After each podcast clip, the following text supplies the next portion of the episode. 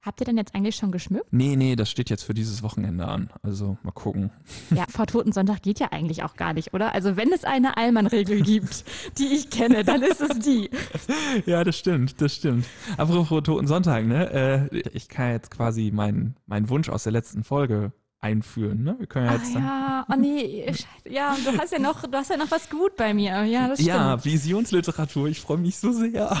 ich bin schon voller Vorfreude. Ja, aber wir müssen schon die Regeln einhalten. Also erstmal Intro, Begrüßung und dann. Okay, klare Struktur. Du hast recht.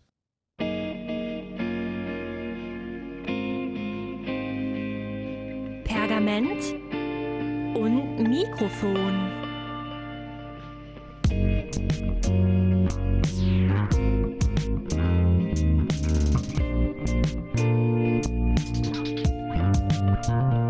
Mm-hmm.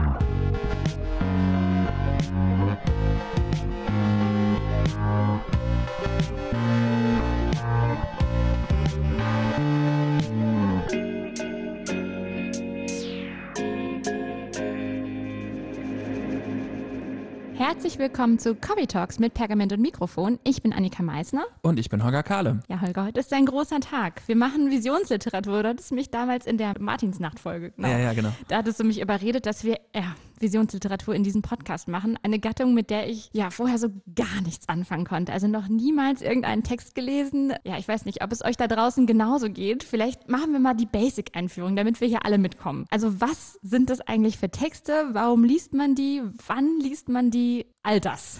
Ja, das ist ja eher so eine Frage akademisch oder im Mittelalter. Was meinst du jetzt, wann man die liest?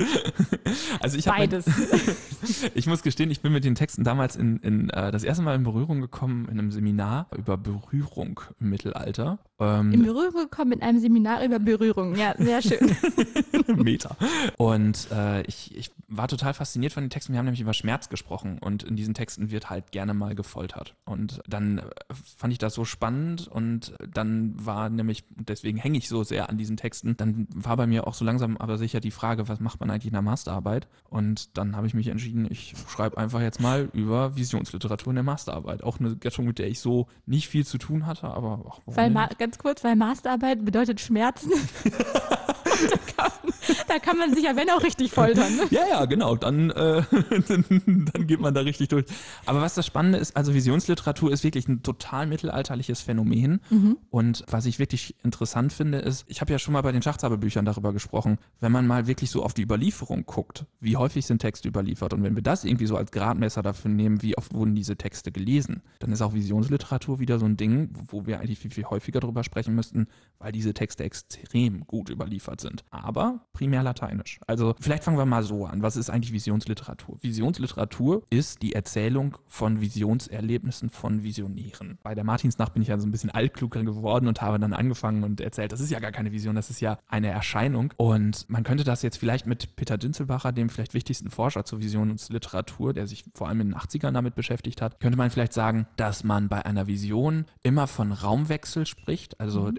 Derjenige, der eine Vision hat, der wechselt tatsächlich aus seinem Körper raus in den Raum. Es waltet eine übermenschliche Macht in der Regel halt Gott. Es ist bildhaft beschreibbar, was der Visionär dort sieht und es erfolgt infolge einer Ekstase beziehungsweise eines Traums. Also entweder man schläft ein und kriegt es dann halt mit und geht aus seinem Körper raus oder es passiert etwas mit einem. Irgendwie, man fällt um oder wie auch immer. Mhm. Und letztlich geht eine Vision immer darum, geoffenbarte Wahrheit zu bekommen. Das heißt, vom Prinzip her kann man es eigentlich sagen, als da fällt jemand um und geht ins Jenseits. Mhm. Das ist quasi eine Vision und diese Vision hat nichts damit zu tun, dass man irgendwie das Ende der Welt sieht oder sowas, sondern man sieht das Reich Gottes. So könnte man es vielleicht okay. eher sagen. Und was sind das für Figuren, die da umfallen und ins Jenseits gehen? Also sind das Geistliche oder so? Das wird ja passen. Es gibt zwei Arten von Visionen, könnte man vielleicht sagen. Und da kann man eigentlich auch schon fast einteilen, wie ungefähr die Visionsliteratur aussieht. Denn das geht so ungefähr im siebten Jahrhundert los, zumindest mit dem, der Literatur an sich, nämlich der Visio Baronti, einer lateinische Vision eines Mönchs und das so bis Mitte des 12. Jahrhunderts ist das eigentlich auch die Regel, dass Visionäre immer irgendwelche Geistlichen sind, die sich durch Fasten und durch Konzentration und so weiter in eine Ekstase bringen und dann eben diese Visionen haben. Mhm. Und im 12. Jahrhundert wechselt das ziemlich krass, unter anderem mit der Vision des Tnukdalus. Das ist ein Text, wo dann plötzlich ein Ritter ins Jenseits geht. Und das haben wir auch im Purgatorium des heiligen Patrick, wo auch ein Ritter namens Owain im Irland ja durchs Jenseits geht. Das ist dann irgendwie so diese etwas neuere Art und das geht dann weiter bis irgendwann mal ein meidericher Bauer, äh, Props an all die Duisburger da draußen, namens Arndt Buschmann irgendwann mal eine, eine Vision hat. Also Schön. es sind immer unterschiedliche Visionäre, entweder ganz krass Heilige oder ganz krass sündhafte Leute, die ins Jenseits geschickt werden. Otto Normalverbraucher geht nicht ins Jenseits, könnte man vielleicht sagen. Okay, und wer schreibt sowas und wer liest sowas? Ja, das ist natürlich ganz schwierig. Also dadurch, dass wir extrem viele lateinische Texte haben, kann man davon, das ist ja immer so der erste Schluss, dass man dann sagt, okay, es ist lateinisch, also es ist wahrscheinlich geistlich. Und mhm. in den allermeisten Fällen wird man das auch wahrscheinlich so sagen können, zumal diese Texte dann häufig in Klöstern überliefert sind und, und so weiter und auch dann häufig von irgendwelchen Mönchen geschrieben. Es ist eigentlich nie so, dass ein Visionär selbst die Vision aufschreibt und sagt, ich habe Folgendes gesehen. Das wird immer so getan, als hätte man dann mit dem Visionär gesprochen oder ähnliches. Also ein Interview quasi. Ja, genau, Interview mit dem Visionär. Und, und, und das, wird, das wird dann eben aufgeschrieben. Aber vom Prinzip her könnte man sagen, die lateinischen sind tendenziell eher in einen geistlichen Rahmen. Aber dann geht es natürlich, sobald es in die Volkssprache reinkommt, und das passiert im, im Deutschen so ungefähr im 12. Jahrhundert, Ende des 12. Jahrhunderts, sobald es dahin geht in die Richtung, dann haben wir es auch mit Laienfrömmigkeit zu tun. Das können entweder Leute sein, die im Kloster leben und kein kein Latein können, Konversen und so weiter und so fort. Mhm. Das kann allerdings auch wirklich rausgehen. Also manche Handschriften davon landen dann irgendwie im, im Spätmittelalter in bürgerlicher Hand und so weiter. Also irgendwie Stadt, Stadtadel oder Stadtbürgertum, die das dann lesen, weil gerade im 15. Jahrhundert geht es ja dann auch los mit dieser Endzeiterwartung und Flaggellantenbewegung und Laienfrömmigkeit im, im exzessivsten Maße, die dann so ein bisschen über, über die Leute reinbricht, sage ich mal. Und dann geht man natürlich auch sofort wieder an diese Texte. Du hast mir ja einen Text aufgegeben, den ich lesen sollte, ja. also die Vision des Schnuckterlus. Und da habe ich gelesen, dass der irgendwie in 150 Handschriften überliefert ja. worden ist. Also wow. Und auch in Drucken. Und ich habe mich gefragt, warum? Also warum glaubst du, ist er so breit überliefert? Warum wurde der so oft rezipiert? Warum gerade die oder warum Visionen im Generellen? Was meinst du jetzt? Beides. Beides. Okay, ich glaube, Vision im Generellen ist einfach, die Bibel selbst gibt ja kein, keine Information darüber, wie sieht das Jenseits eigentlich aus sondern mhm. man weiß ja nur, dass es ein Jenseits geben wird und dass dort eben Gott, Christus und, äh, und so weiter und ich glaube, man weiß sonst nur von dem guten Schächer, dass der auch noch im Himmel ist. Ich glaube, das sind die einzigen verbürgten Menschen, die im Himmel sind, laut Bibel. Aber man weiß natürlich nicht, wie sieht das Ganze aus. Und wenn man seine Ewigkeit entweder in der Hölle oder im Himmel verbringt, dann möchte man ja vielleicht wissen, wie das aussieht. Man zieht ja auch nicht in eine Wohnung ein, ohne zu wissen, wie diese Wohnung. Einmal kurze Besichtigung bitte oder so. Also ich glaube, das ist einfach ein Interesse am Leben nach dem Tod, dass die Menschen nicht wissen, wie man sich das vorzustellen hat. Und ich glaube, die Vision des Snuktalus im Speziellen ist deshalb so häufig und so breit überliefert, weil sie einfach ein fantastisch gut gemachter Text ist und weil sie auch im Lateinischen in ihrer Beschreibung sehr explizit ist. Also nicht nur in der Beschreibung der Orte von Himmel und Hölle, sondern auch in der Beschreibung der Handlungen, die da passieren, in der Beschreibung der Martern, die Schnuckdalus über sich ergehen lassen muss im Höllenbereich, wie auch die Beschreibung eben, wie der, wie der Himmel auszusehen hat, vielleicht. Da haben wir nachher noch ein paar Beispiele für mhm. euch. Eine Frage habe ich noch, und zwar, jetzt haben wir schon so ein bisschen die Rezeption besprochen. Was macht die Forschung damit? Was interessiert die Forschung daran besonders? Also da gibt es natürlich unterschiedliche Sachen. Ich glaube, das kommt so ein bisschen drauf an, aus welcher Richtung man an diese Texte rangeht. Ein Theologe wird da wahrscheinlich anders drauf gucken als ein Literaturwissenschaftler und ein Historiker guckt anders drauf als ein Sozialwissenschaftler. Mhm. Also ich glaube, für die Theologie ist es interessant, wie sieht das mittelalterliche Jenseitsbild aus. Vielleicht auch, weil diese Texte natürlich alle nicht dogmatisch sind. Vielleicht auch einfach die Vorstellung dann eben eher in den Mittelpunkt zu setzen. Dass es nicht so sehr darum geht, das ist jetzt die Hölle, wie wir sie uns vorzustellen haben. Dann wären wir wahrscheinlich sowieso alle bei Dante, sondern einfach, was für Jenseitsideen gibt es im Mittelalter. Ich glaube, dass Historiker das interessant finden, weil mit diesen Texten wurde Macht und Politik gemacht. Also man hat solche Texte geschrieben, um vielleicht ein politisches Ziel zu verfolgen und damit irgendwelche vielleicht Ansprüche oder sowas durchzusetzen. Und die kann man vielleicht teilweise in diesen Texten wiederfinden. Und ich glaube, für uns Literaturwissenschaftler ist es einfach deswegen so spannend, wie sind diese Texte gemacht. Also da wird ja über Grundlegendes gesprochen. Also warum glaube ich dem Visionär, was, was da passiert ist? Also Authentizitätsstiftung. Mhm. Wie sind Räume aufgebaut in diesen, also das sind ja die Räume, die man sich vorstellen kann ne? Jenseitsräume und so weiter. Wie läuft so ein Jenseits? Wie funktioniert ein Raum? Wie wird der beschrieben? Wie sieht der aus? Aber auch, wie ist vielleicht das Verhältnis von Beschreibung zu Handlung und so weiter? Wie wird Emotionalität dargestellt in diesen Texten? Also, wenn da jemand durch die Bank weg, ja, durchgemartert wird und, und durchgenudelt wird, könnte man vielleicht sagen, wie reagiert der, was, was, was für Emotionen löst das aus? Vielleicht auch, wie wird Didaktik und Rezeption bestimmt? Also was macht der Text dafür, dass ich als Rezipient genau mitkriege? Beschreibt er sehr stark? Lagert er das an mich aus und so weiter? Ich glaube, das sind dann so die Stilistik und die Überzeugungskraft eines solchen Textes. Ich glaube, das könnten so spannende Sachen für uns sein. Das ist ja auch das, was die Forschung so beschäftigt hat. Was hast denn du in deiner Masterarbeit eigentlich gemacht? Ich habe mich mit Schmerz, naja, nicht so wirklich Schmerz, ich habe mich mit Vermittlungsstrategien auseinandergesetzt. Also eben mhm. genau mit dieser Frage, was macht der Text eigentlich, um jemanden von irgendetwas zu überzeugen, beziehungsweise wie steuert der seinen Rezipienten, dieser Text? Ähm, was löst der in einem aus? Und habe das dann versucht, so ein bisschen zu vergleichen zwischen Lateinischen und Deutschen mit Blick vor allem aufs Deutsche. Und äh, es ging nämlich los mit Schmerz als didaktischem Mittel, also dass man mit Hilfe des Schmerzes jemanden didaktisch verbessert. Also das ist eigentlich nicht mehr erlaubt heute, oder? Nee, heute nicht. Im Mittelalter ging das noch. Also das, das war so, so der, der erste, die erste Herangehensweise und dann ist mir aufgefallen, damit kriege ich den Himmel nicht beschrieben. Also gucken wir da mal auf einer anderen Ebene und habe dann Vermittlung im Großen und Ganzen. Voll cool. Ich habe ja schon gesagt, du hast mir in diesen einen Text aufgegeben, die Vision des Schnuckdalus und ich habe immer ein Problem mit diesem Namen. Ich will immer Schnuckdalus sagen. ich weiß nicht, was das ist. Ja, also Tunuktalus wird er in einer deutschen Edition genannt und auch im, im, deutschen Text. Man spricht auch häufig von Tundalus. Also das ist, die Namen kannst du wechseln, wie du willst. Kannst Vielleicht sage ich dann Tundalus im, kannst, im Verlauf des Podcasts. also wenn wir jetzt über Tundalus und Tunuktalus sprechen, äh, dann sind die gleichen Visionäre gemeint. Genau. Also ich habe gelesen, die lateinische Vorlage ist von einem irischen Mönch verfasst worden, namens Markus, der sich auch einmal selbst nennt. Und das Ganze ist gewidmet an eine Äbtissin, die mit dem Anfangsbuchstaben G anfängt. Keine Ahnung, Gertrud oder wie auch immer sie vielleicht man, heißt. Ja, genau. Es, man, man überlegt dann, ob das eine Äbtissin aus Regensburg ist, aus einem Schottenkloster da. Ja, war cool. Und dann wurde das ganze Ding übersetzt von Alber von Windberg. Das ist ein bayerischer Geistlicher in den 1190er Jahren auf 2200 mittelhochdeutsche Verse. Genau. Richtig langes Ding, was du mir da übrigens zum Lesen gegeben hast. Und es gibt nicht mal eine Übersetzung. ja, Leute, was ich alles für diesen Podcast tue. Na, ich meine, wenigstens haben wir nicht über die Krone oder so gesprochen, die ist ja noch länger. Ja, das stimmt natürlich. Ja, aber also ein richtig cooler Text. Also es geht ja irgendwie um diesen irischen Ritter, den wir einfach mal T nennen, damit ich das nicht nochmal sagen muss. Mr. T.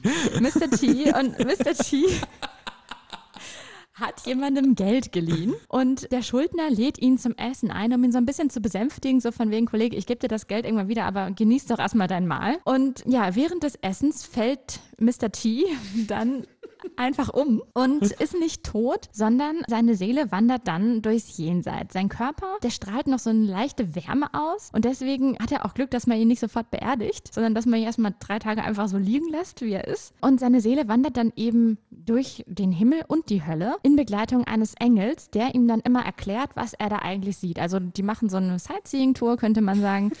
Und der, es ist so eine Art Lehrer-Schüler-Gespräch. Ja. Also der, der Engel ist halt der Lehrer, der ihm alles zeigt und ihm erklärt, was was bedeutet auch. Also hier siehst du, keine Ahnung, wie, wie der und der gefoltert wird und das bedeutet das und das. Mhm. Genau. Und am Ende wacht Mr. T dann wieder auf in seinem Körper auf Erden und führt plötzlich ein sehr gottgefälliges Leben, ist halt voll geläutert. Ja, und das ist das ganze Ding. Das ist auch das Interessante, wie der Text da aufgebaut ist, weil der erzählt ja zuerst das, was im Diesseits passiert. Also er erzählt zuerst, wie er umfällt und wie er aufgebahrt wird und dass er dann dann wieder aufsteht und dann wird der ganze Text wird dann quasi erzählt, ja, wie so ein Bericht. Also als würde der noch mitten in seiner Friedhofsgemeinde da stehen, die dann ihn irgendwie am dritten Tage zu Grabe tragen wollen und, und er steht unter den ganzen Leuten und erzählt ihnen noch so, übrigens, das habe ich gesehen, Leute.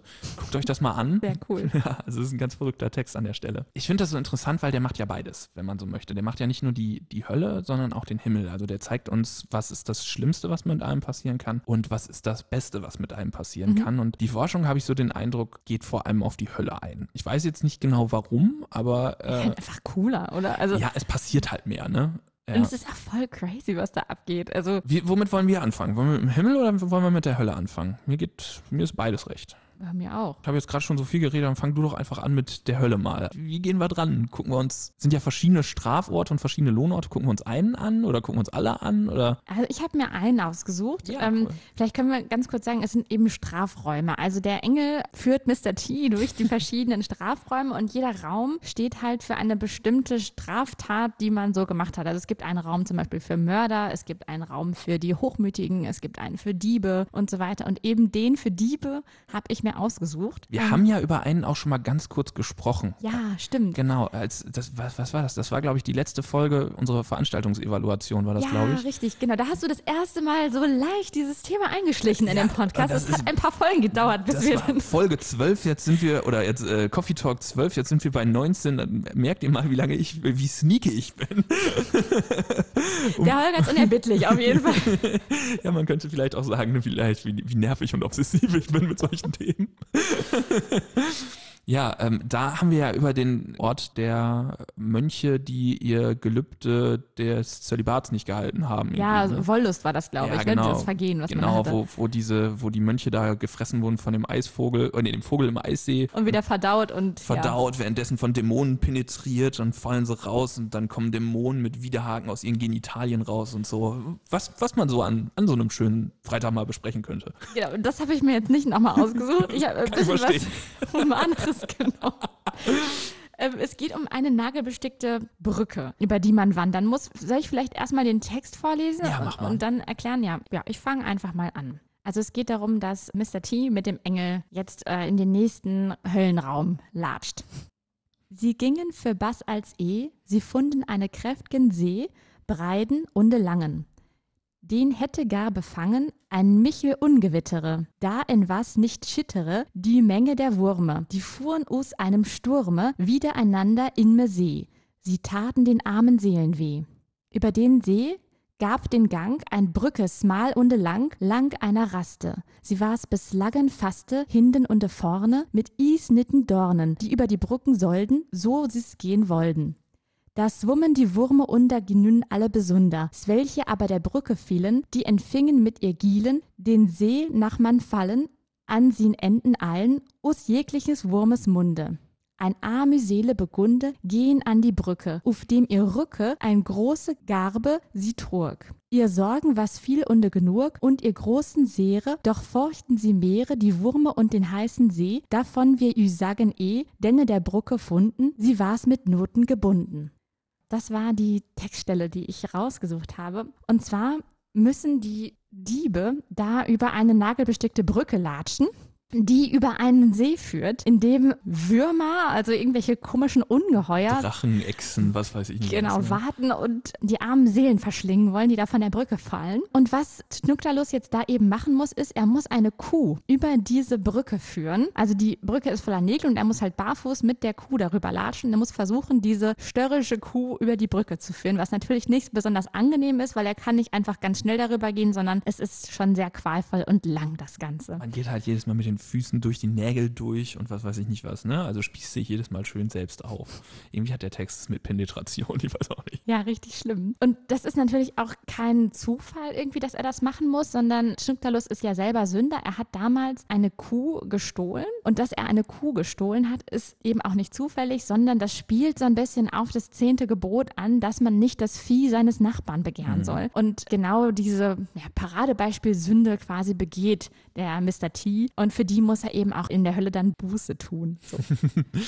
Ja, ich finde das da an der Stelle ganz spannend, weil der lateinische Text, der lässt Schnucktalus deutlich mehr Strafen erleben als der mittelhochdeutsche Text, was ein bisschen mit dem Ritterbild zu tun hat. Also die Lateiner, die mögen keine Ritter ähm, und im deutschen Text sieht das alles ein bisschen anders aus. Also da muss er zum Beispiel die Strafe für die Mörder nicht machen, weil schlicht und ergreifend er kein Mörder an sich ist, wohingegen im lateinischen Text er die auf jeden Fall machen muss, weil er ist Ritter und damit ist er per se schon mal ein Mörder. Und ich finde das auch an dieser Stelle wieder ganz, ganz spannend. Also da muss er in beiden Texten das ja machen, hast du ja gerade auch vorgelesen, Ja. dass er da durch muss. Und was ich da einfach spannend finde, ist, dass jedes Mal wieder die Sünde so genau auf den Sünder zugeschnitten ist. Also er muss diese Kuh darüber führen, weil er eine Kuh geklaut hat. Das, also man, man wird die eigene Sünde nochmal vor Augen gestellt. Und da ist, glaube ich, auch das didaktische Potenzial in dem Ganzen. Ne? Ja, das ist total spannend. Also die Räume, die ja irgendwie schon in ihrer Struktur festgelegt sind, Mhm. also es gibt immer diese Brücke mit Nägeln und so weiter. Die Strafe passt sich immer individuell trotzdem an. Also die Räume verändern sich so, dass es auf den jeweiligen Sünder irgendwie passt. Mhm. Und vielleicht kann man da dann auch die große Faszination dann eben feststellen, denn da ist die Forschung ja auch stark drauf eingegangen, auf diese Raumstruktur des Jenseits, weil du hast halt jedes Mal bei den einzelnen Jenseitsräumen immer eine klare Einleitungsformel, wie geht's los. Also sie kamen an einen, das hast du ja glaube ich gerade auch vor, sie kamen an einen See. Das heißt, du ja. hast eine klare Trennung, hier beginnt der neue Raum und dann wird, wird immer erst beschrieben, wie sieht das Ganze eigentlich aus. Du hast eine Descriptio, die sehr detailliert ist, an dieser Stelle ja wirklich detailliert, von wegen da unten schwimmt das und die, da will ja keiner rein und oben haben wir die Brücke, die Brücke ist so und so lang, die hat so und so viel Dornen und was weiß ich nicht was. Das wird sehr, sehr detailliert beschrieben, bevor dann überhaupt das erste Mal von dieser Handlung, die er durchführen muss, gesprochen werden muss. Das heißt, du hast immer ein ganz klares Schema, es läuft quasi, die Hölle läuft total paradigmatisch ab.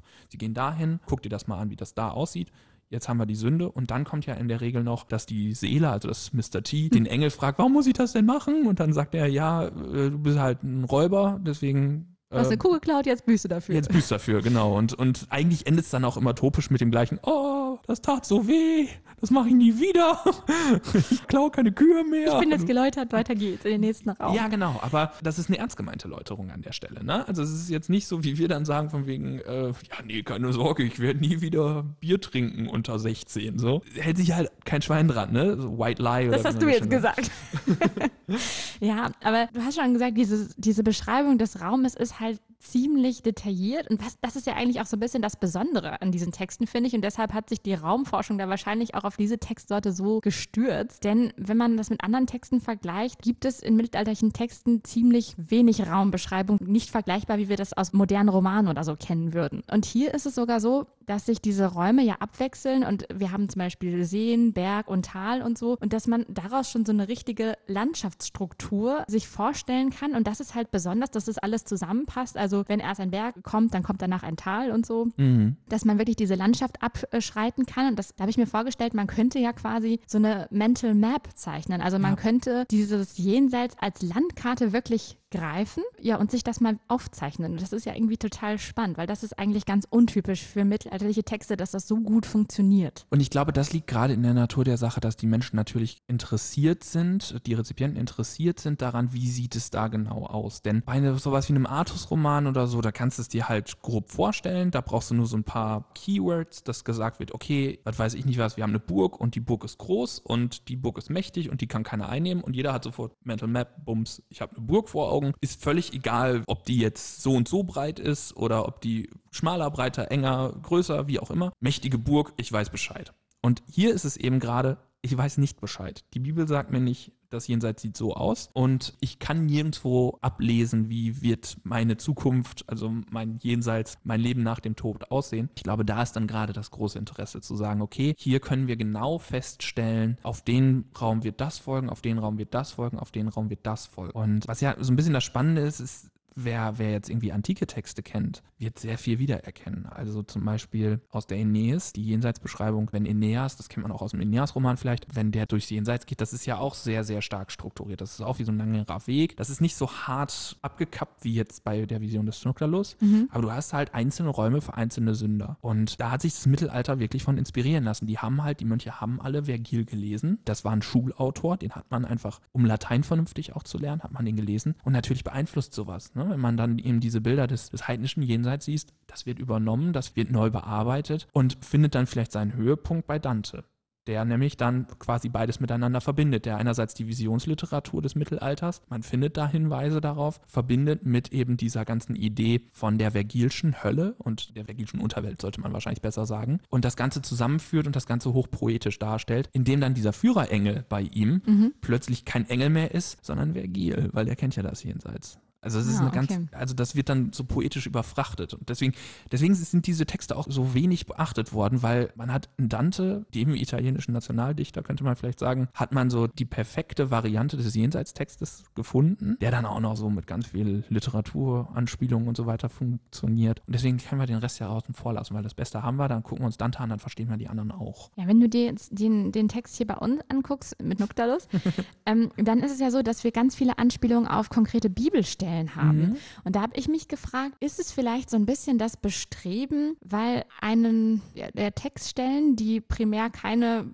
örtliche Beschreibungen beinhalten aus der Bibel, dass man denen einen Ort gibt, um den dann wiederum in seinem Gedächtnispalast beispielsweise verorten zu können. Also Gedächtnispalast, ganz kurz, damit meine ich, dass man im Mittelalter viel mehr auswendig lernen musste als heutzutage und gerade jetzt Mönche viel von der Bibel auswendig lernen mussten. Und um sich das gut vorstellen zu können, dass man dann verschiedene Textstellen an verschiedenen Orten wirklich ablegt, quasi. Da habe ich noch gar nicht drüber nachgedacht. Das ist eine ganz, ganz spannende Idee. Ich habe es damals mal anders gedacht. Ja, Und erklär zwar, mal. wir haben ja ein Authentizitätsproblem. Mhm. Also das ist, der ganze Text geriert sich wie der Bericht eines Visionärs. Und das sagt ja nicht der Visionär selber, also nicht Schnuckterlus schreibt diese Geschichte auf, sondern Markus schreibt diese Geschichte auf. Und Alba kriegt dann noch ein größeres Problem, weil der übersetzt oder bearbeitet. Ich gehe jetzt nicht auf den Übersetzungsbegriff ein. Der bearbeitet dann eben diese, diese lateinische äh, Dichtung. Und das heißt, es ist natürlich total schwierig. Warum soll ich dem glauben? Mhm. Und bei Alba wird es ganz extrem, der, der geht dann so zurück und sagt von wegen, ich habe das von einem Mönch, der Mönch, der hat das von dem Visionär selber, der hat das aus dem Irischen ins Lateinische übersetzt und ich übersetze es jetzt ins Deutsche und ich mache das so, wie Gregor der Große immer gesagt hat, ich gebe äh, alle Zeugen, die ich habe, an und alle Quellen, die ich habe, an und, und versuche das darüber. Und bei Markus, also beim lateinischen Text, habe ich so ein bisschen das Gefühl, der tut so, als hätte er eben mit diesem Tunuktalus zu tun gehabt. Es gibt keinen irgendwie historisch nachweisbaren Tunuktalus. Man Es findet gibt keine kein Insta-Profil von dem oder Nee, genau, genau. Also man, kein Foto von den beiden zusammen. man, äh, man weiß nicht, ob es ein reales Visionserlebnis ist oder ob es ein erfundenes ist. Kann man wirklich nicht sagen. Und Markus inszeniert es aber so, als hätte er mit, mit ihm quasi gesprochen und auch mit der Gemeinde gesprochen. Und meine Überlegung war, ob diese Bibelzitate einfach kommen, um eben diese Authentizität zu stiften. Also einerseits sagst du, ich habe Augenzeugenschaft, beziehungsweise ich habe mit dem Visionär selbst gesprochen und Augenzeugenschaft, dass der wirklich drei Tage da lag und dann ist das wahr, weil er das beschreibt. Und das versuche ich jetzt nochmal dadurch darzustellen, dass ich auch eben in die Beschreibung Bibelzitate einsetze. Natürlich wird der Schnukterlus nicht mit Bibelzitaten um sich gehauen haben, wenn er denn wirklich ein solches Visionsgeschehen beschrieben hätte. Ja, wir gehen jetzt sehr stark in den Konjunktiv. Und deswegen Ja. glaube ich einfach, dass über die Bibelzitate quasi die Legitimität des Erzählten eingeholt wird. Dass man sagt, das stimmt auf jeden Fall, weil ich kann es ja, ich kann ja Bibelzitate einfügen ohne Probleme in diesen Text. Deswegen muss es ja wahr sein, weil Bibel ist wahr. Ja, ja, das macht ja Sinn. Also das eine schließt das andere ja auch gar nicht aus. Ich habe halt überlegt, was für einen Gebrauch man dem Text so zuschreiben könnte. Also wie man den so benutzen könnte. Und ich habe gelesen, dass man diese Art von Texten, also Visionsliteratur, auch beim Essen vorgelesen hat, also im Mönchskloster, im Speisesaal. Ja. Und du hattest gerade gesagt, dass der ja auch so total schematisch aufgebaut ist, also immer gleich. Und das würde ja ganz gut passen, um den auch auswendig zu lernen. Also wenn das immer gleich aufgebaut ist, kann man sich gut merken. Aber das müssen wir ja jetzt auch gar nicht weiter aber das, kann, ausdiskutieren. aber das kann, kann durchaus sein. Was natürlich dann interessant ist, ist, dass bei Alba ein bisschen weniger wird mit den Bibelzitaten. Also Ja. der, der streicht da viel raus. Bei Alba sowieso ein bisschen schwierig. Man kann nicht so genau sagen, für wen hat er das eigentlich geschrieben. Wir wissen, es ist in Windberg geschrieben worden. Ein Prämonstratenserkloster. Also wir befinden uns in der äh, Medikantenbewegung, also Armutslob und so weiter. Prämonstratenserkloster, ein Doppelkloster. Das heißt, wir haben im einen Bereich Männer, im anderen Bereich haben wir Frauen, stark getrennt, aber entsprechend zusammengesetzt. Und die Prämonstratenser haben vor allem unglaublich viele Adlige zu dieser Zeit in ihren Reihen. Also die Töchter aus gutem Hause, sage ich mal, wenn sie nicht verheiratet werden, gehen die eben dort ins Kloster, beziehungsweise auch irgendwie die viertgeborenen Söhne, die sowieso keinen Anspruch auf, auf gräfisches Erbe haben oder so, die gehen halt alle ins Kloster. Ja. Und deswegen ist es ein extrem reiches Kloster schon früh. Die haben eine riesige Bibliothek, ist ein totaler Bildungshotspot. Also man kennt das auch. Den Windberger Psalter hat man vielleicht mal gehört, wenn man sich mit Germanistik auseinandersetzt. Äh, Das ist so eine Interlinearübersetzung eines, eines Psalters. Da werden also mittelhochdeutsche Begriffe an den lateinischen Text dran geschrieben. Das ist ein ziemlicher Fund gewesen. Und es ist eben so eine total, ja, fürs 12. Jahrhundert extrem fortschrittliche, extrem theologisch diskutierendes Kloster. Und in diesem Kloster, so sagt Alba selber, wurde er von einem Bruder Konrad gefragt, ob er das nicht machen könnte, diesen Text zu übersetzen. Und auf Bitten von drei Frauen, Oettegeb, Heilka und Giesel oder irgendwie sowas. Und ich glaube, was, was da dann eben das Zentrale ist, was man dann bei Alba feststellt, ist, er schreibt dann nicht mehr so wie Markus. Er schreibt nicht mehr dafür, dass Leute über Bibelzitate das einbinden können, sondern er geht dann in eine andere Richtung und beschreibt viel, viel weniger. Also bei ihm sind ja die Beschreibungen noch deutlich zurückgenommen. Ne? Und man fragt sich da eben, warum eigentlich? Will der, weil der das klassisches Argument der 60er, 70er Jahre, er schreibt das ja für Frauen und da will man jetzt nicht so exzessives äh, Gewaltanwendung darstellen. Ich würde ein bisschen anders dran gehen und würde sagen, ich glaube, er entschärft das Ganze da, um, um auf andere Aspekte zu verweisen. Und er lagert diese Beschreibung aus. Er deutet vieles an und, und sagt dann, der Rezipient soll sich seine Gedanken darüber machen und, und zwingt den Rezipienten quasi dazu, selbst drüber nachzudenken. Also wir haben immer noch sehr detaillierte Beschreibungen im Vergleich zu Artus-Romanen oder was weiß ich nicht was im Vergleich zu Heldenepik. Mhm. Aber sie sind bei weitem nicht mehr so detailliert und so exzessiv wie jetzt die lateinischen Beschreibungen. Und ich könnte mir vorstellen, dass das mit dem Rezipientenkreis zu tun hat, der wahrscheinlich in diesem Kloster drin war. Vielleicht auch ein paar Grafen außenrum, aber das lassen wir jetzt mal außen vor. Das wird, glaube ich, zu weit führen. Aber deswegen kann ich mir fast nicht mehr vorstellen, dass diese Idee ist, anhand von Bibelzitaten diesen Text auswendig zu lernen, sondern ich glaube eher, dass es darum ging, man hat ja beim Essen, das könnte ich mir in, in Windberg tatsächlich vorstellen, dass beim Essen auch dieser Text vorgelesen wurde, aber mehr Mhm. so um zur inneren Einkehr. Man hat gegessen und hat dann deswegen währenddessen diesen Text gehört, im Mittelhochdeutsch, in der eigenen Sprache, um über sich selber zu reflektieren, denn nicht alle konnten Mittelhochdeutsch. Äh, nicht alle Latein, konnten Latein, ja. Entschuldigung, äh, in diesem Kloster. Das ist nicht so ganz klar, wie viel Latinität es unter Konversinnen gab, also unter Frauen, die in diesem Kloster waren. Und deswegen ist es sehr wahrscheinlich, dass der deswegen so übersetzt wurde und dann eben ja nicht so grafisch, damit man selbst mehr reflektieren kann. Ja, voll spannend. Wenn wir nochmal so auf die, die Raumdiskussion zum Abschluss nochmal zurückgehen, finde ich es total interessant, dass diese ganze Handlung eigentlich dadurch konstruiert wird, dass die beiden von einem Ort zum nächsten Ja. wandern. Und das ist ja irgendwie so Paradebeispiel für, wie funktioniert eigentlich Handlung, weil für uns, keine Ahnung, wenn wir das mit dem Strukturalisten Juri Lothmann zum Beispiel betrachten, der ja sagt, Bewegung der Figuren im Raum und damit eben das Überschreiten von Grenzen, das macht eigentlich, setzt eigentlich Handlung erst überhaupt in Gang. Das schafft einen Aktionsraum, in dem dann ja Figuren interagieren können. Und das finde ich halt hier so spannend, dass wir so viele Transiträume haben. Das heißt, wie hier Räume, die man quasi durchqueren muss, um weiterzukommen. Äh, so ein bisschen hat mich das erinnert an ähm, Harry Potter und der Stein der Weisen, wo sie am Ende äh, die verschiedenen Ja. Räume durchlaufen müssen, bis Harry dann alleine vor Voldemort steht. Er, dessen Name nicht genannt werden darf. Ja, gut. Sorry. Voldemort ist tot. Ja, aber eben, dass man da nochmal sieht, dass sich klar die Raumforschung da drauf stützt, ist halt hier so klar, weil das so paradebeispielmäßig daherkommt. Genau, das wollte ich einfach nur nochmal gesagt haben. Aber ich glaube, deswegen stürzt sich die Forschung auch primär auf die Hölle und nicht auf den Himmel. Denn wenn man jetzt raumstrukturell da dran geht, dann funktioniert der Himmel ein bisschen anders. Also wir sind sehr stark auf der Handlungsebene in der Hölle, weil eben immer wieder diese Foltern kommen und immer wieder diese Körperverformungen und so weiter kommen. Im Himmel sieht das völlig anders aus. Und man hat ja auch in gewisser Weise, wir hatten vorhin schon mal einmal kurz über Gebotsbruch, das äh, haben wir gesprochen. Wir haben ja eigentlich ein Problem, weil eigentlich darfst du dir ja Göttlichkeit nicht vorstellen. Ne? Zweites Gebot, mach dir kein Bildnis. Und jetzt lascht du durch den Himmel, ja. Das ist Und jetzt latscht, jetzt latscht du durch den Himmel. Wie Christen das hin, jemandem zu beschreiben, wie der Himmel aussieht, ohne dir ein Bild davon zu machen? Ja. Und vielleicht, ich würde an der Stelle mal ansetzen, weil wir da nämlich auch dann raumstrukturell ganz interessant sind. Es ist da auch wieder im Himmel, ist es so aufgebaut, dass sie nicht irgendwie durch lange Täler und so weiter gehen, sondern die gehen durch verschiedene Mauerbereiche, könnte man vielleicht sagen. Und eine ist prächtiger als die andere. Und ich dachte, wenn man dann jetzt schon mal über den Himmel spricht, dann spricht man auch am besten über den Ort, wo Gott selber sitzt. Denn auch der Himmel hat natürlich verschiedene Räume und verschiedene Bereiche, wo Leute sitzen. Im Großen und Ganzen ist es allerdings ein Raum, in dem nichts passiert. Also der Himmel ist aus Handlungssicht ziemlich langweilig, weil die da alle sitzen und glücklich sind und nichts wirklich passiert. Die sitzen halt rum. Es gibt tolle Gerüche, es gibt tolle, äh, tollen Klang, weil irgendwie Engel über den Himmel fliegen und mit ihren Flügeln an irgendwelche Glöckchen klommen, die eine herausragende Melodie machen und so weiter. Aber es passiert halt einfach nichts. Die sitzen da und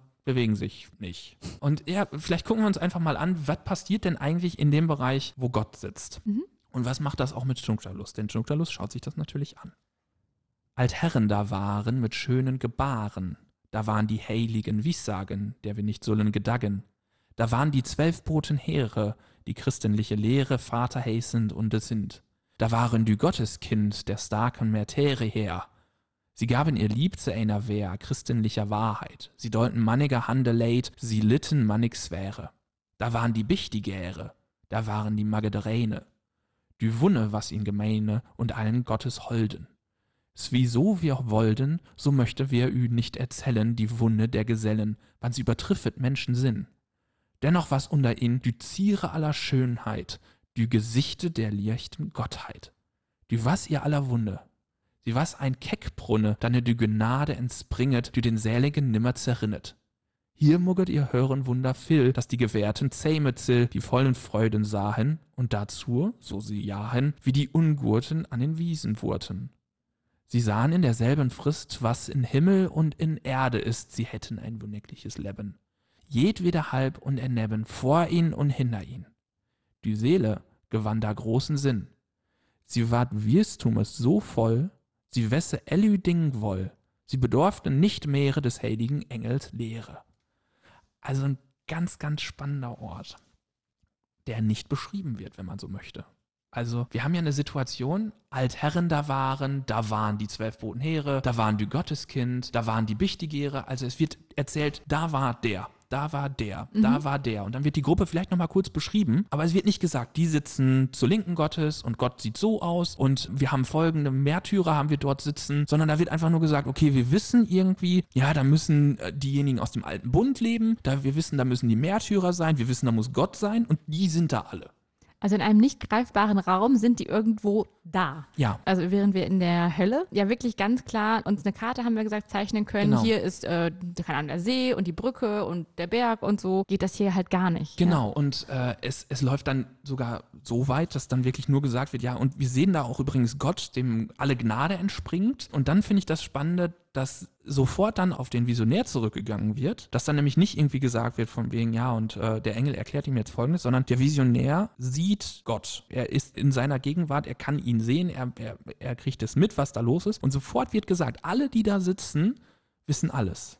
Also Omniszienz. Und alle wissen, was früher war, was noch kommen wird alle wissen, was derzeit passiert. Also du kannst vor und hinter und so weiter, links und rechts. Du, du, weißt jetzt einfach alles. Und deswegen braucht er auch die Lehre des Engels nicht mehr. Vorher musste der Engel ihm jedes Mal auslegen, du musstest diese Strafe erleiden, weil. Mhm. Du hast das und das getan, deswegen. Und jetzt plötzlich ist der Punkt, er sieht Gott, er wird von seiner Gnade erfasst und sofort ist ihm klar, okay, so wird das Leben enden, so, so, wird, so wird die Welt untergehen und so weiter. Er weiß alles. Ja? Und damit geht er zurück in seinen Körper. Was natürlich eine total spannende Sache ist. Und was dann auch wieder textinterne Strategie der Beglaubigung ist.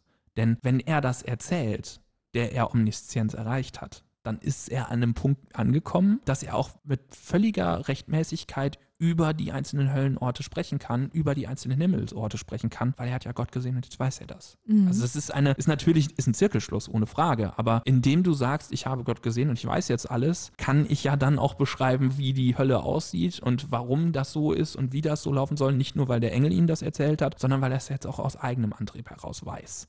Und das macht die Geschichte umso wahrer, zumindest nach mittelalterlicher Vorstellung. Wir würden jetzt heutzutage sagen, ja klar, du kannst immer behaupten, dass du Gott gesehen hast und deswegen Allwissenheit hast. Deswegen glaube ich ja nicht, was unbedingt deine Geschichte, ja. weil innerhalb der Geschichte behauptest du etwas. Was ich gerade total spannend finde, ist auch, dass er ja plötzlich die komplette Weisheit erlangt und damit auch die Weisheit so einer Zeitlichkeit enthoben ist. Also das heißt, mhm. er sieht die Vergangenheit, die Gegenwart und die Zukunft alles gleichzeitig. Zeit spielt keine Rolle mehr. Ja. Und das geht natürlich nur in Verbindung mit Gott, denn Gott steht ja außerhalb der Zeit, die er für den Mensch erschaffen hat, nach Augustinus eben, ja.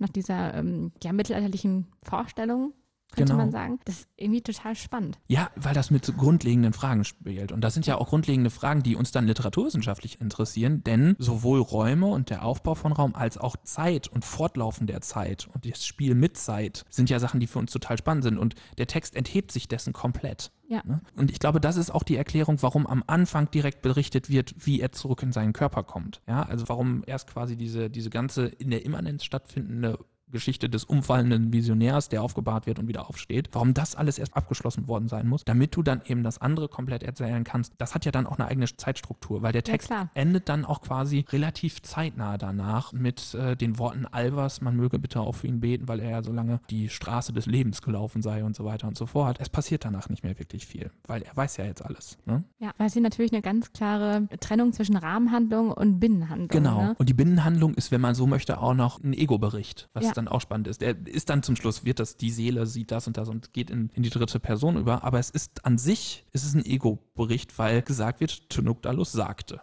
Punkt. Und dieser Bericht steht wiederum irgendwie auch außerhalb der Zeit, beziehungsweise in einem nicht greifbaren Zeitverhältnis. Wir haben in der Rahmenhandlung haben wir irgendwie drei Tage, die der Körper da so mhm. liegt, haben wir vorhin gesagt. Und jetzt überleg mal, was wir jetzt schon alles besprochen haben, was der alles in diesen drei Tagen erlebt. Das passt ja nicht auf wirkliche drei weltliche Tage. Ja, so, ja, ja. Und, und, ich glaube, das ist auch eine ganz spannende und ganz wichtige Sache, weil auch immer wieder mit Zeitlichkeit dann an der Stelle gespielt wird. Also es wird dann immer wieder darüber gesprochen, nach längerer Zeit holte der Engel ihn da raus und diese Zeit kam ihm wie eine Ewigkeit vor. Mhm. Das heißt, es wird auch wirklich darauf geachtet, Zeitlichkeit zu entheben. Muss ja auch in gewisser Weise, weil wir wissen ja nicht, wie die Zeitlichkeit im Jenseits läuft. Ja, klar. Ne? Also es gibt ja, glaube ich, mal irgendwie diesen Satz, eine Woche im Himmel sind 100 Jahre auf Erden oder irgendwie sowas. Irgendwie, ich weiß es nicht mehr ganz genau, aber dass halt die Zeit Zeit auf Erden viel, viel schneller vergeht als im Himmel, was ja auch so zum Teil eine Erklärung dafür ist, warum greift Gott nicht bei Kleinigkeiten ein, so in diese Richtung, weil eben sein Zeitverhältnis ein anderes ist. Aber er weiß natürlich alles. Also ich glaube, dass damit auch eben Zeitlichkeit entrückt werden soll aus diesen Texten.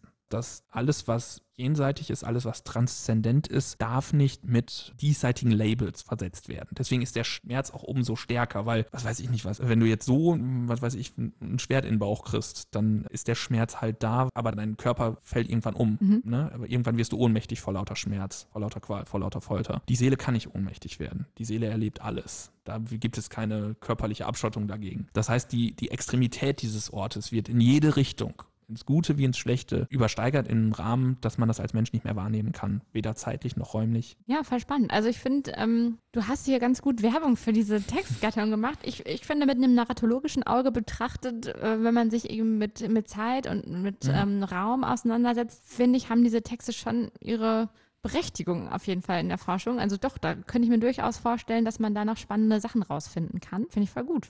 Also der Raum ist, ist jetzt schon durch Maximilian Benz und Julia Weidbrecht ziemlich stark bearbeitet worden. Auch Andi Hammer hat zu anderen Texten da was gemacht, aber ich glaube, da kann man immer noch so ein paar Sachen rausfinden. Zeitlichkeit ist völlig ignoriert bislang. Also, aber das ist ja sowieso, Zeitlichkeit wird ja nicht so wahnsinnig viel darüber geforscht. Also schon hier und da, aber nie so im, im Großen und Ganzen. Und ich glaube, Visionstexte eignen sich für so viele Fragestellungen so gut. Also, weil sie einfach so ganz speziell sind und weil das Schöne ist, sie sind auch noch nicht so überforscht. Also guckt in die Texte rein, die sind geil. Ja, auf jeden Fall. Wir verlinken euch natürlich alle Texte wie immer auf unserer Homepage. Dann könnt ihr mal da reinschauen. Also wenn ihr ein Thema für eure Masterarbeit sucht, beispielsweise wie Holger es damals gemacht hat, wenn es um Schmerz gehen soll, dann schaut euch das mal an. Das ist auf jeden Fall spannend.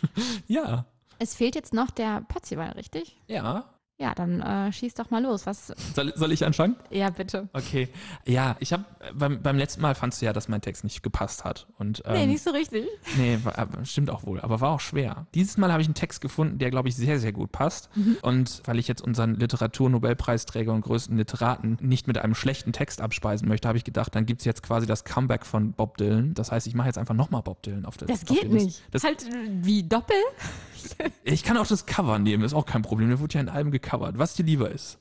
Nee, dann mach den nochmal. Aber eigentlich müssen wir dann für nächste Folge schon wieder mal eine kleine Challenge machen. Also du kannst ja nicht hier immer die gleichen Künstler ja, gut, aus der nee, Ecke nee, dann ziehen. pass auf, pass auf. Dann mache ich es doch. Dann, dann mache ich das Cover drauf von, von seinem Song. Und ähm, ja, also wir sind ja jetzt hier, wir haben ja zu tun mit einem äh, sündigen Typen, der kämpft und der äh, im Kriege ist und der ja wahrscheinlich auch irgendwie äh, in, in, der, in der Hölle verwundet wurde und so weiter. Aber durch diese Verwundung durchgegangen ist, durch diesen Schmerz durchgegangen ist und dann an der Tür des Himmels steht und quasi anklopft. Okay. Okay, also und weil du gesagt hast, ich soll jetzt nicht Bob Dylan nehmen, dann nehme ich Guns N' Roses, Knockin' on Heaven's Door. Ah, okay. Ja, das, das ist wirklich passend. Da kann ich jetzt nicht widersprechen. Siehst du. Was hast du? Ja, ich habe ein bisschen gehadert. Ich habe mich jetzt entschieden für ein Lied, was ich ein bisschen meiner Mutter gerade widme, die in Quarantäne übrigens sitzt, aber nicht, weil sie selber äh, Corona hat, sondern weil äh, eine Kollegin von ihr erkrankt ist. Aber meiner Mutter geht's gut, die hat jetzt einfach gerade bezahlten Urlaub, glaube ich. Du naja. denkst, Moment, äh, also erstmal ja, äh, Genesungswünsche, falls, falls doch was ist und, und ansonsten fingers crossed, dass nichts ist. Aber du denkst, wenn du an Sünder, die über dornbesetzte Brücken gehen, denkst du an deine Mutter?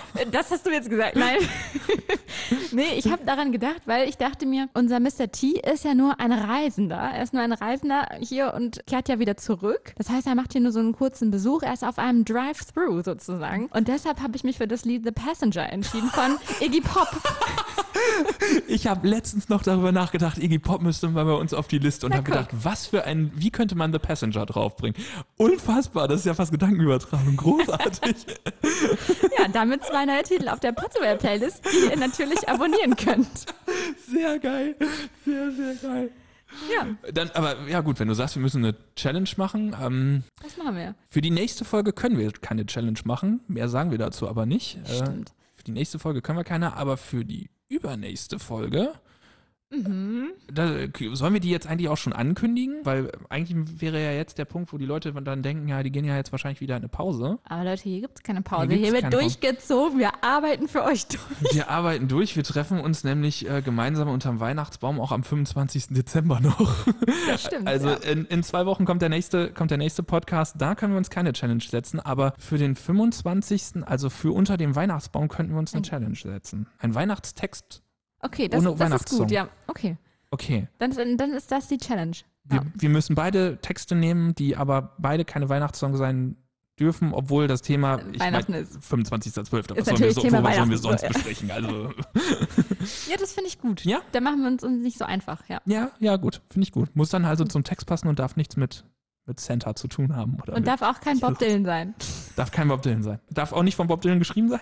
Auch nicht. Okay, jetzt wird's jetzt wird's schwierig, weil der hat doch gefühlt 80% aller Lieder dieser Welt geschrieben. Ja, gut. So, Ich würde sagen, also mein Tee ist alle. ja, dann können wir jetzt eigentlich ne, mal zum Feierabendbier übergehen, ne? Ja, würde ich sagen. Gut, dann Prost, bis zum nächsten Mal. Ciao.